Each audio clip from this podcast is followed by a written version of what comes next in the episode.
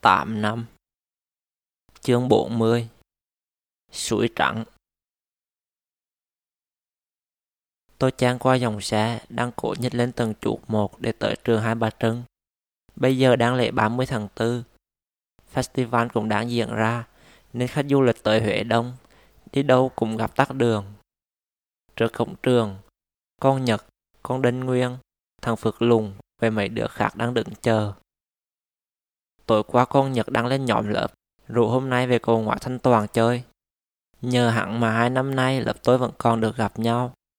Ngoài họp lớp cố định vào mùng 4, hắn cùng hai rủ đi cà phê và đi nhậu. Đường về cầu ngõ thanh toàn xe cô nườm nượp. Mấy ngày này, ở đây đông đúc và nhộn nhịp hơn ngày thường. Người ta tổ chức đánh bài tròi, đập niêu, triển lãm và ăn uống.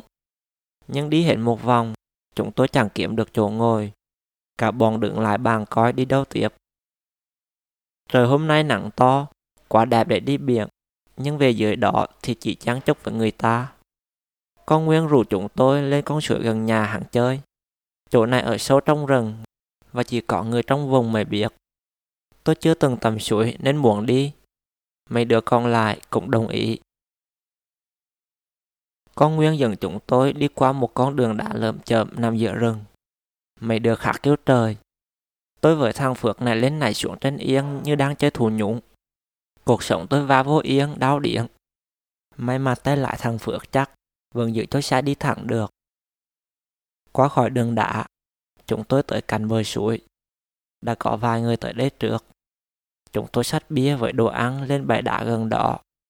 Bỏ hết đồ xuống, tôi cởi áo đi xuống suối. Dòng nước róc rách mát lạnh dâng lên đầu gối tôi. Tôi ngồi xuống, nước đẩy tôi trượt đi trên mặt đá trơn nhẵn. Thằng Phước và mấy thằng khác xuống trượt theo. Chúng tôi lăn lộn tới cây khe nằm giữa hai tảng đá to. Giữa khe, nước chảy xiết hơn và đá lợm chớm hơn. Tôi đứng dậy quay lui. Nhưng bên kia khe, mẹ của một hồ nước xanh lạ phẳng lặng hiện ra. Tôi rủ mấy đứa khác qua hồ bơi. Từng đứa leo lên tảng đá to rồi nhảy ầm vô hồ. Tôi lặn xuống dưới đáy đang ngòm, nhưng được một đoạn thì hết hơi. Tôi ngoi lên thở lấy thở để, rồi thả mình nổi trên mặt nước. Mọi thứ xung quanh tĩnh lặng. Khoảng không màu xanh trên cao thật yên bình. Một mùi thơm ngọt bay qua. Cái mùi quen thuộc trong phòng tắm nhà tôi và ở phòng tắm của bể bơi sau mỗi lần tôi bơi xong. Tôi giật mình ngồi dậy. Một làn nước trắng toạc để mẹ gọi dâu gội trôi ra giữa hồ. Ở trên bờ, mấy anh chị với cái đầu toàn bọt trắng đang say sưa vừa gãi đầu vừa múc nước trong hồ dồi lên. Lên cho rồi bấy ơi. Tôi bơi tới khe đá. Mấy đứa con lại vẫn vô tư bơi. Tôi kề tùy hẳn, trèo qua bãi đá lợm chợm. Lòng bằng chân tự nhiên đau rạc. Lên bờ, tôi đưa bằng chân lên coi. Một vệt cửa nhỏ đang chảy máu ở giữa lòng. Tôi lên chỗ tuổi con Nhật.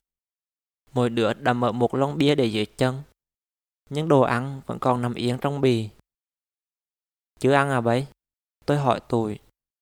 Để tí nữa về nhà con Nguyên ăn được. Con Nhật trả lời. Tôi ngồi xuống. Đỉnh của cục đá đâm sâu vô đít. Tôi xích xuống. Cành cục đá cà giữa khe đít tôi. Tôi xích qua, ngồi lọt giữa hai cục đá. Tôi thăng Phước lên. Chúng tôi xách đồ ra về. Cả bọn chơi thủ nhũng thêm lần nữa.